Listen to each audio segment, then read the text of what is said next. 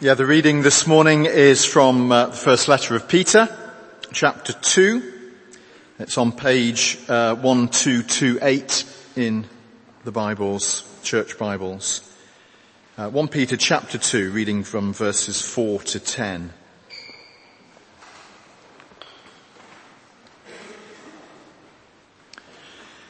As you come to him, the living stone, rejected by human beings, but chosen by God and precious to him. You also, like living stones, are being built into a spiritual house to be a holy priesthood, offering spiritual sacrifices acceptable to God through Jesus Christ. For in scripture it says, see, I lay a stone in Zion, a chosen and precious cornerstone and the one who trusts in him will never be put to shame. Now to you who believe, this stone is precious. But to those who do not believe, the stone the builders rejected has become the capstone and a stone that causes people to stumble and a rock that makes them fall. They stumble because they disobey the message, which is also what they were destined for. But you are a chosen people, a royal priesthood, a holy nation, a people belonging to God, that you may declare the praises of him who called you out of darkness into his wonderful light. Once you were not a people, but now you are the people of God. Once you had not received mercy, but now you have received mercy. This is the word of the Lord. Good morning. Someone asked me earlier whether um, I'd taken up a new hobby over the summer, and I said, "What are you talking about?" And they said, "Those flowers at the front—they're amazing." And I, for a moment I was tempted to take all the glory. I was like, yeah. While I was on sabbatical, I did a flower arranging course. Um, sadly not. But they are left over from a wedding we had in here yesterday. Lovely Beth and Al. Um, and they won't be here to, by tomorrow, so make the most of them because uh, we're going to give them away. But um, I've definitely not taken up flower arranging. Um, but what I did take up on my sabbatical was the challenge of space and time, having been invited by the church to uh, the Church of England as a, a, minister to withdraw from the front line for a few months to seek God. And I sought God obviously for me, um, but I also sought God for us.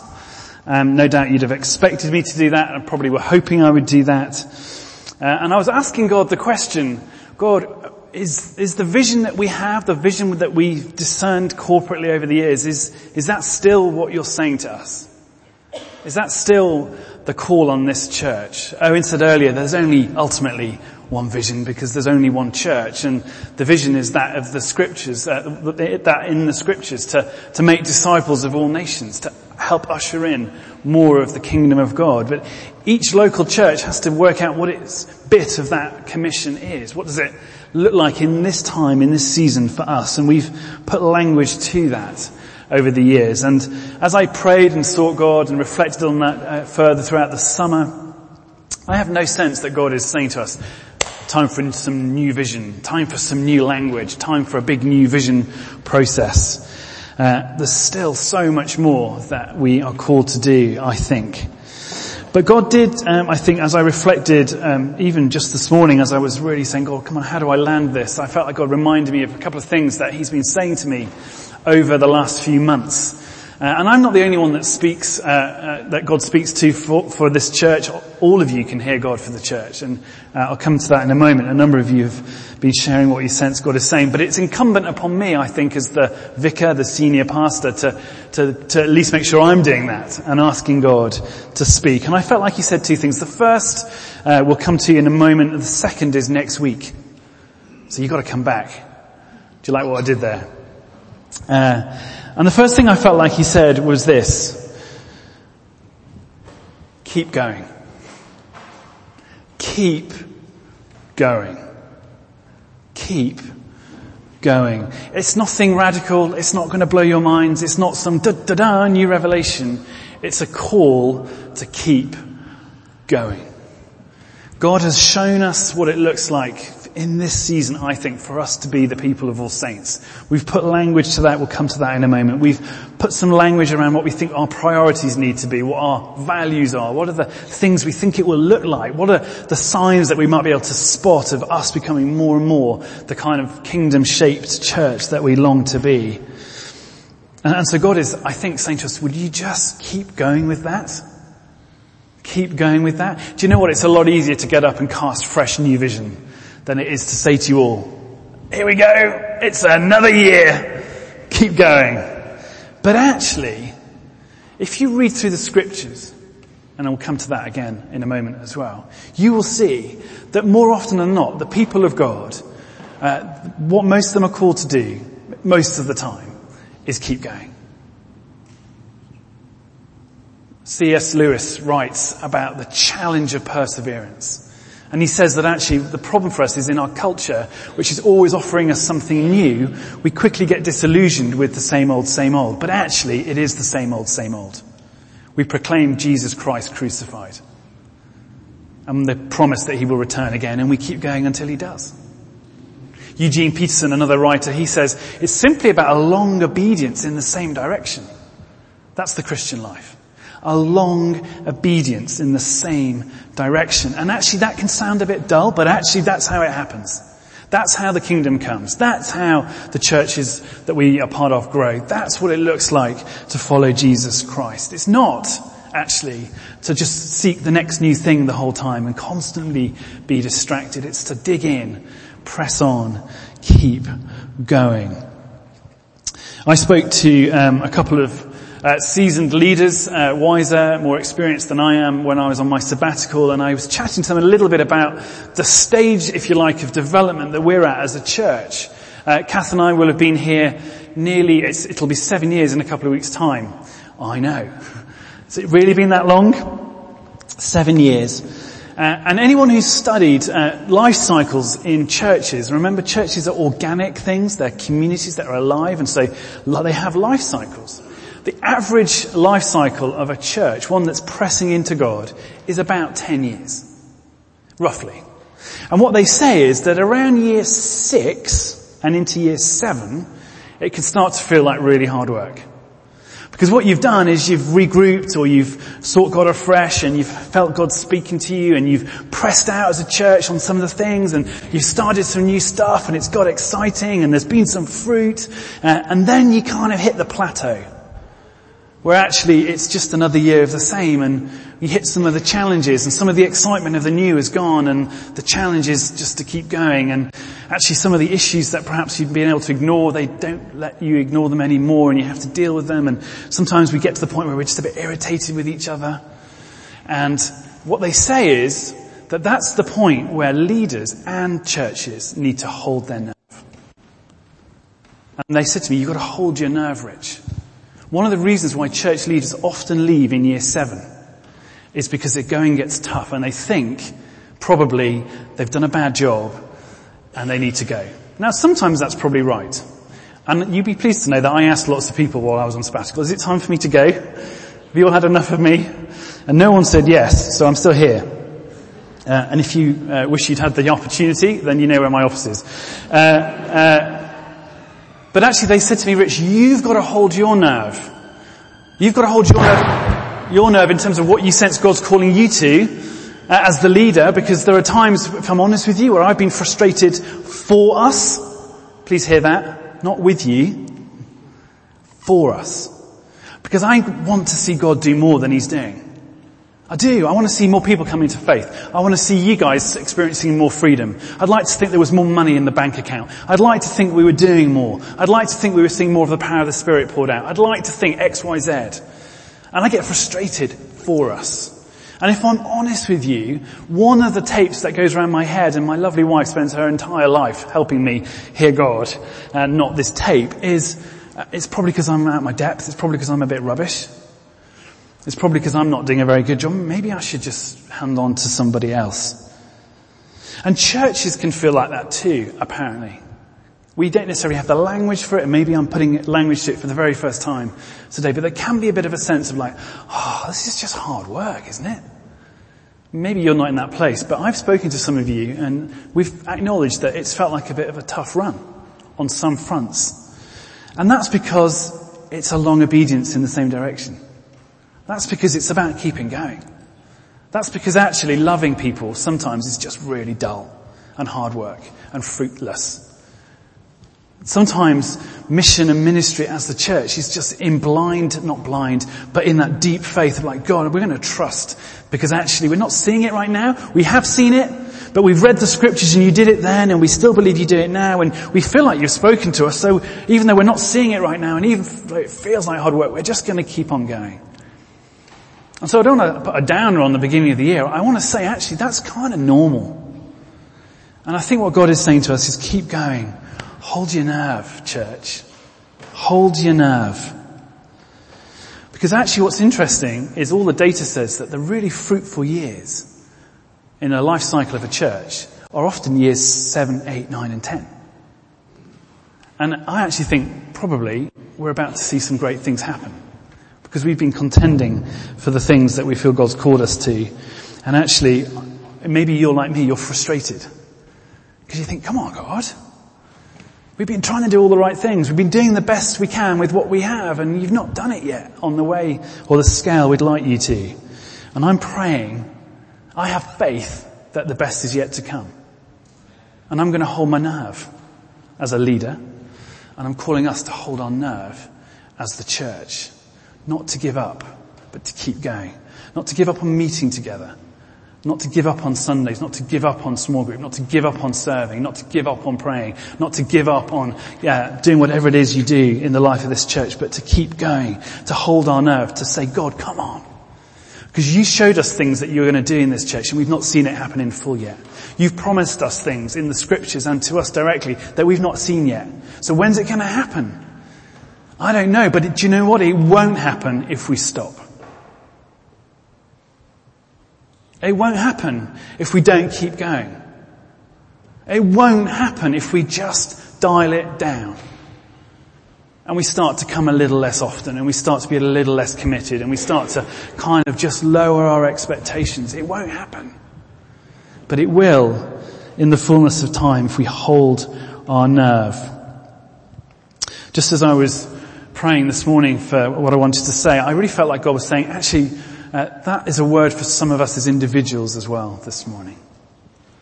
That you are in a, you, you feel like you've been in a season where it's just been really hard. Life has been hard. Following Jesus has been hard. And you've wondered whether it's worth it. And you've wondered whether you can just keep going. Or whether maybe you're just not gonna cut it. Maybe God's not really interested in you. And I think the Lord wants to say to you, keep going. Keep going. Keep going. And if nothing else, can we be a community that comes alongside the people who are finding it hard right now and say, keep going.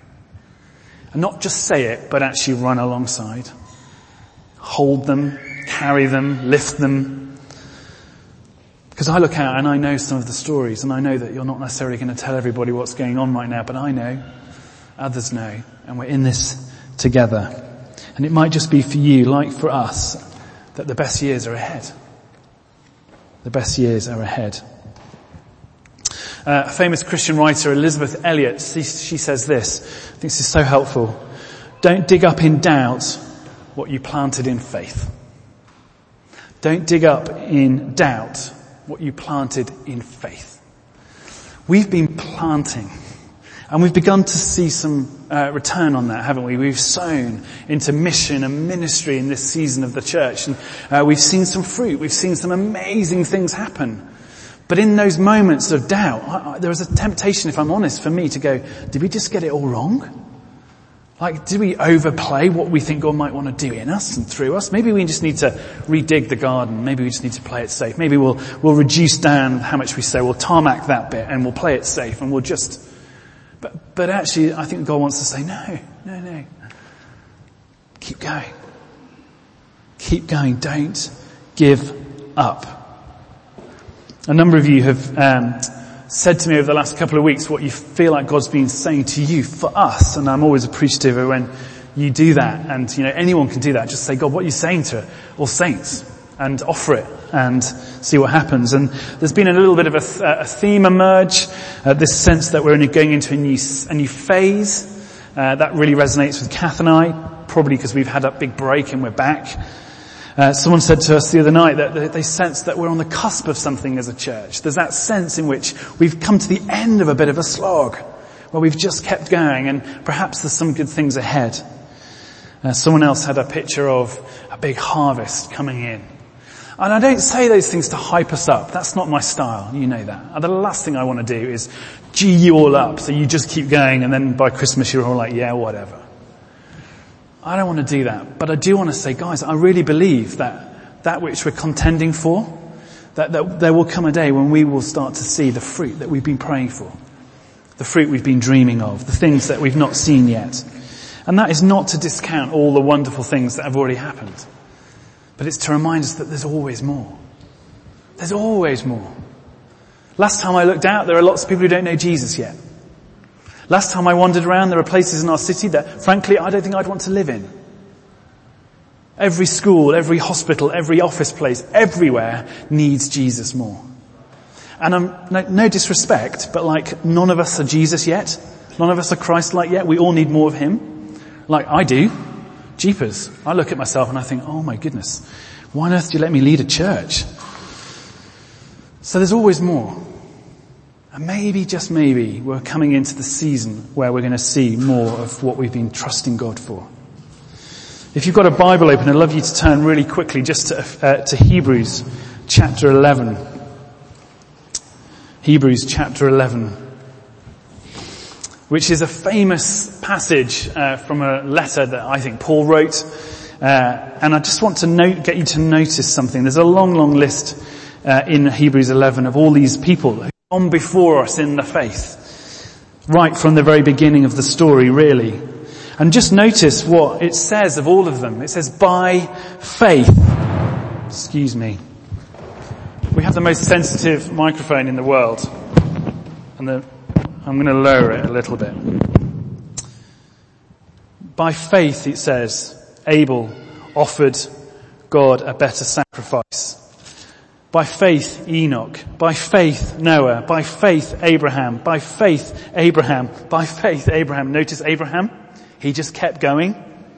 Long obedience in the same direction. By faith, Isaac. By faith, Jacob. By faith, Joseph. By faith, Moses. By faith, Moses. He's another one. He had a, he had a particularly tough time. By faith, the people. By faith, the walls of Jericho fell. By faith, the prostitute, Rahab. And on it goes. By faith. By faith. In the message translation, it opens up this chapter like this. The fundamental fact of existence is that this trusting God, faith, this faith, is the firm foundation under everything that makes life worth living. It's our handle on what we can't see. The act of faith is what distinguished our ancestors, set them above the crowd. And he goes on to say, by faith we see the world called into existence by God's word. What we see created by what we don't see. In a more traditional translation it says that faith is being sure of what we hope for and certain of what we do not see. Here's what I feel like God is saying that the way you keep going, the way we keep going is we keep trusting. We keep asking. We keep exercising faith. We keep believing for the things that we cannot see. Because Paul says elsewhere in the New Testament, those things are more real than the seen. And so we do not get the data from all around us. Ultimately, we use that data to help us, but the data we ultimately need is the promise of scripture. That there will come a day when all shall be well. And so as God's people, not just for ourselves actually, but for those people we're called to serve, we are called and expected to act in faith. To act in faith. Not just to pray in faith, but to act in faith. It was by faith that those things happened throughout the scriptures. Go read the Bible. You'll see all these people. They were just ordinary people, called by God. And they kept going because they had faith. And God used that. I don't want us to overplay it. I just want to keep it really simple. Can we just keep having faith for the vision that God's given us? Can we keep having faith that when we gather, God will meet with us? That when we meet in small groups, we'll disciple one another. That when we pray for one another, the Spirit will come. That when we pray for, for healing, people might get healed. Can we pray that when we dare to share our faith, that people will come along? Can we dare to believe that when we start to feed the hungry more, through our food bank, when we press on with our cat projects, when we do all the things that we're doing, that in faith God's going to do the stuff that we call it, He's called us to do? Can we believe that together? That's what I'm calling you to. To keep going as people of faith. The reading we had from 1 Peter 2, real quick, there are two things in there that I just think are amazing. I always come back to that passage. The first is it tells us who we are. It's our identity. We are a royal priesthood. Royal priesthood. That doesn't get any better than that because Hebrews says Jesus is the great high priest. He's a royal priest and we're on his team. So forget Anglican priests, don't worry about that. You're all priests. And we're called to stand in the gap between God and His world and to say, God is for you, not against you. God is at work doing amazing things. He says we're a holy nation, a chosen people, chosen according to grace, by the way, not your qualifications. You can bring your CV in, but it, it doesn't get read. It's not your CV that matters, it's His. And we're told that our purpose is to offer spiritual sacrifices, to declare the praises of Him, to live in such a way in faith that in us and through us God's kingdom will come and it's often in the day to day long and boring. But it's the call of discipleship. And that's the vision. To keep going with the vision God's given us, which is this to be a growing community of kingdom people. We want to, we want to grow, don't we? I want more people to know Jesus. I want every church in this city to grow. I want there to be more churches in this city. The only way you know you're really seeing more people come to faith is when you've got more churches. There's a lot of church uh, grow, uh, movement, and that's normal, but it doesn't mean we're growing as a church necessarily overall. So we want to be a growing community of kingdom people, formed of multiple smaller communities, little small groups. We're going to talk about that next week. In and through which our lives and our city are radically transformed by God's love, grace and power. That's our vision. We boil it down to something a little bit more simple at the moment. This is language we're finding helpful, helpful. This, that we simply believe we're joining with God in the renewal of all things. He's making all things new. Not all new things, but all things new. And you'll know if you've been around, we have these five strategic objectives. I've simplified them for the slide. I'm not going to go through them all, but I want to say a few things in a moment about some of the things that we're going to be doing over the next 12 months to, to live these things out. But before I do that, I just, under number four, I want to ask Kath to come up uh, real quick to share an opportunity, details of an opportunity that's come our way over the summer as a church to serve the city. Yes, hello. Um, so about a year ago, many of you will remember that we did um, some stuff in response to some of the refugee um, crisis that was going on in the world and some of the pictures that we'd seen in the media. Um, and as a church, we decided that we would do Project Paddington, um, which was mainly for the young people, for the children, to bring in their teddies. Um, they wrote notes of um, just welcome um, to uh, the refugees in, um, sorry, not um, notes of, ref- of, welcome, notes of just comfort and support um, to some of the children who had arrived in refugee camps in various parts of the world. So that was our small part that we played at that point. But as probably with you, it remains um, an issue kind of very much on my heart. Um, and I guess I have wondered what else we could do really. And um, so in, in what can feel like such an overwhelming um, um, crisis and just unbelievable kind of number of um, people in crisis just through the world, I thought it'd be good to just start local basically.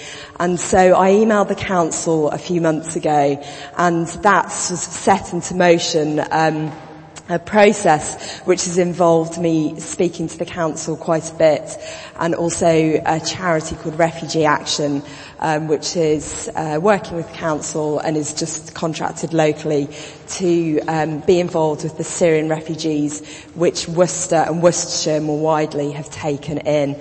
So actually Worcestershire are one of the few councils in the UK who are accepting um, Syrian refugees, displaced people um, into um, the area. So the majority, about 80% of councils have said no to um, the 20,000 Syrian refugees who are arriving this year. Um, Worcestershire are taking 60 um, overall. It seems like a very small number, um, but it's a start. And actually, it's amazing that they've said yes, and it's come on the back of a lot of lobbying locally. Um, so um, Worcester are just accepting three families. They arrived this week um, into Worcester.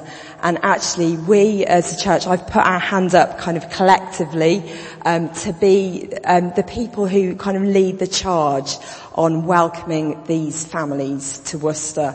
Um, and so what I want to do initially is just do something very practical, which is to get us writing some cards of welcome um, and also organise some boxes, some welcome boxes, um, which I want to put together with your help. And um, we won't actually uh, necessarily have contact with the, the refugees themselves because that's very much up to them. Um, but we can give it to Refugee Action who will deliver those boxes.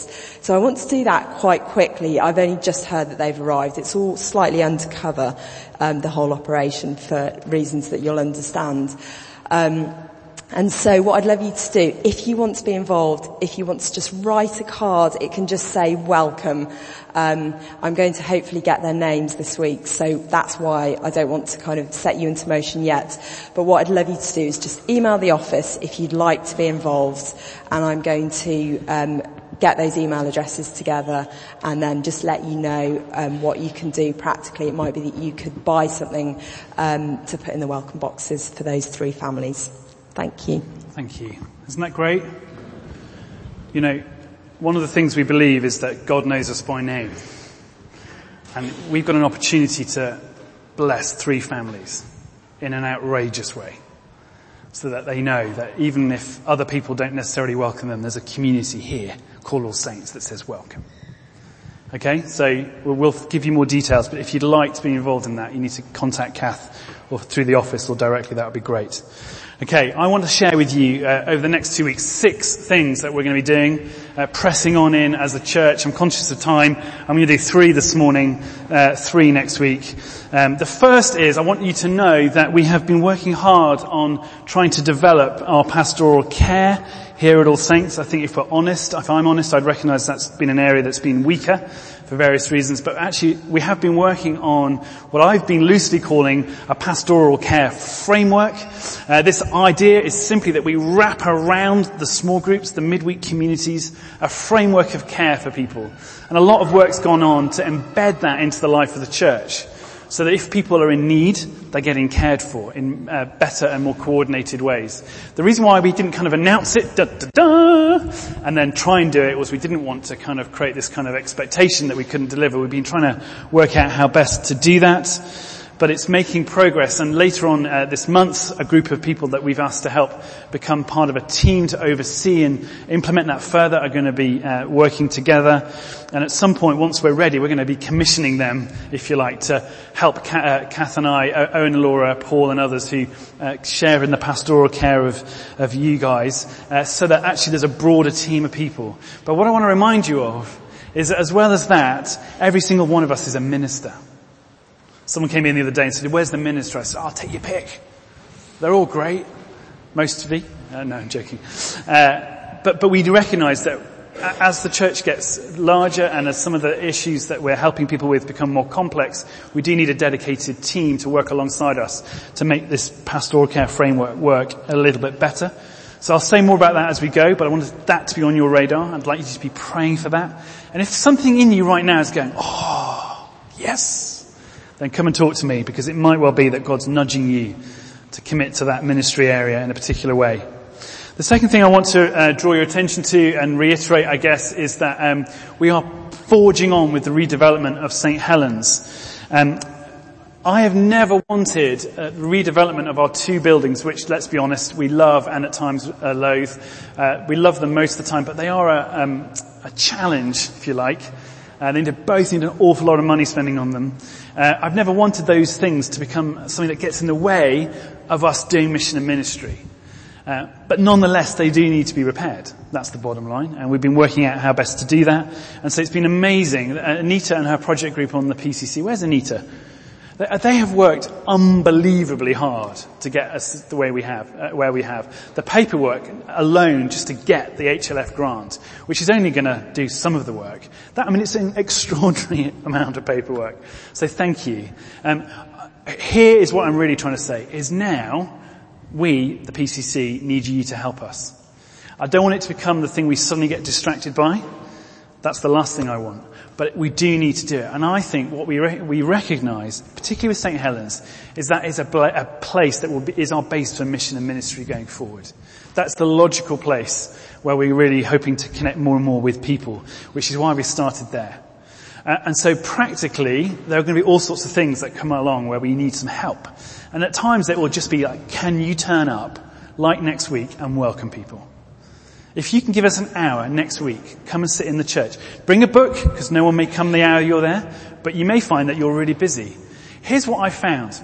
Every single time we open these buildings for something, I was in here the other day doing a wedding rehearsal for Beth and Al's, and nine people walked in off the street. Nine people in an hour. So let's get the buildings open. Not for the sake of getting the buildings open, not so that people go, oh, I like your windows, but so that actually we can connect with people and they can start to own their building again. Because in the olden days, that's what churches were. And then they put these things in called pews and people stop coming during the week. I want to get them open again. But that means we have to get them open again. Is that okay? And then the third thing, I guess this is one of the things that I'm particularly excited about, I want to spend a little bit longer on, and I'm going to be cheeky and trust that because the children went out a bit late, I've got an extra few minutes. Uh, one of the questions I was asking while I was on sabbatical of the people I went to see was, I asked them all uh, two questions, and one of the questions was, there was more questions, but I asked two particular questions. Number one, one of the questions was, what's the single most effective thing you have seen happen or done in your church to really help people grow in their discipleship? Remember that priority number one is create a discipleship culture. We're called to be disciples, disciple making disciples. What's the number one thing you guys have been doing in your churches that have seen people grow in their discipleship? I asked the same question of everybody I went to see and they all gave me the same answer. Before I tell you what the answer was, here's a quote uh, from Bill Hybels. Bill uh, still leads a massive church in America called Willow Creek. And uh, about 10 years ago now, he, they uh, commissioned a report uh, to find out how effective they had been at creating disciples in their church. Mega church. Thousands and thousands, 25,000 people on a Sunday. They reckon about 80,000 in their plants. So huge, right? And they got these professional auditors in. They weren't Christians. They got them in and they said, can you examine what we do? And they were absolutely gutted to discover that despite spending a fortune, they hadn't really seen much discipleship. And to their credit, they went public and went, actually, we need to tell you this because there's this thing called the Willow Creek Association and all around the world, all these other churches were trying to do what they've been doing. And they said, hang on. When we actually got the data, all the conferences, all the groups, all the courses, all the stuff we did, it wasn't actually making disciples. So what they said to the people who did this research was, what has made disciples? Within the mix, there must be some good news. What has happened? Before I tell you what the answer to that is, here's the quote. Bill says, we made a mistake. We should have taught people how to read their Bible between services. How to do the spiritual practices on their own. There's a clue as to where we're going with this. What they found was the people who had grown in their discipleship journey, the people who'd grown spiritually, grown in their Christian faith, were the ones who had consistently engaged personally with the Bible. That was the single thing. The people who'd seen any significant or ex- uh, kind of consistent growth had been people, were people who were rooted in and living out the scriptures. That thing alone. So I asked Mark Batterson in Washington and Jon Tyson in New York and Simon Ponsonby in Oxford and Carl Martin in Edinburgh, all people that some of you will have heard of. And I said, what's the single most effective thing you've done for discipleship? Without any hesitation, all four of them, they don't all know each other, they know of each other. They all said the same thing. Teach people the Bible. Teach people the Bible. And I had this moment of going, oh heck, what have I been doing? That was when one of my wobbles came and I was like, should I just go now? Like out the back door? Because we teach biblically here. And there are times where we've taught books of the Bible. But what I realized is that's not enough. And in chatting to quite a lot of you over the summer to try to work out whether or not I was just going nuts, I was saying, tell me about you and the Bible. And overwhelmingly the kind of response was, I know I'm meant to read it. I know it's probably really good to read it.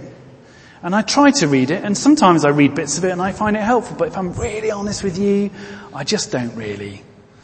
And it's because I don't know how to, rather than I don't want to. And that might not be true for you, because of course there's a spectrum of views.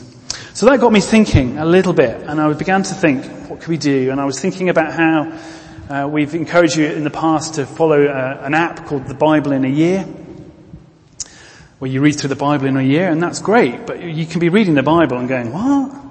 Hey? And if you're like me, you get to Job or not even that far, Leviticus, and you think, seriously, like what's he on? Can we just skip to Matthew? I like Matthew. It's like I know Matthew. and so let's be honest, we all get like 10 weeks in and we're like, eh. So I was praying and I felt like God said, what about a year in the Bible? What about not a, a, the Bible in a year? What about a year in the Bible? And then through Jon Tyson, I discovered that there's actually two churches on the west coast of America that have done just that. They're coming to the end of a year in the Bible. They're actually calling it um, the year of biblical literacy, and we're going to call our project the same because they've said we can, and it sounds cool. Uh, and here's what it is, and I, I want you to hear this. I'll say a little bit more next week, and we're going to launch it properly at the end of the month. But I want to get you excited. What we're going to do from the end of September through to the end of next September is an entire year of teaching you, us, the Bible. What it is, who, who wrote it, why it matters, how to make sense of it, how different bits fit together, what's the grand sweep of the story, how do we work our way around it, how do we make sense of those weird books, what on earth's going on, so that as you read it, you'll start to be able to go, ah, because this tells a unified story. And when you know the story and when you can get your head around the structure and the shell of it and the, uh, the main key ideas, you can actually go, oh, I'm here and it's about that. And that's what we haven't done. Some of you get there on your own because you like that and you go that way like me, but others, you know, that's fine. We need to help you and we're in this together. But I've been working with Owen and Laura and some of the teaching team and I'm really excited about this. It's not going to suddenly be heavy, dense, dull Bible teaching. It's not that, but it is going to be teaching you guys the Bible. And as well as Sundays, we're going to be producing small group material. We're going to be producing individual response material. We're going to do some midweek stuff. We're going to have some guest lectures. We're going to do some workshops. We're going to have some courses. We're going to have Q&A sessions. We're going to have a Bible reading plan that you can go through with us together. And I'm convinced that if we do that together, and if you buy in individually, that two things will happen. One, we'll fall in love with the Bible. Again, maybe, or for the very first time. Because suddenly, but also, faith will rise. And keeping going will just be a whole lot easier. Does that excite you? hang on tight.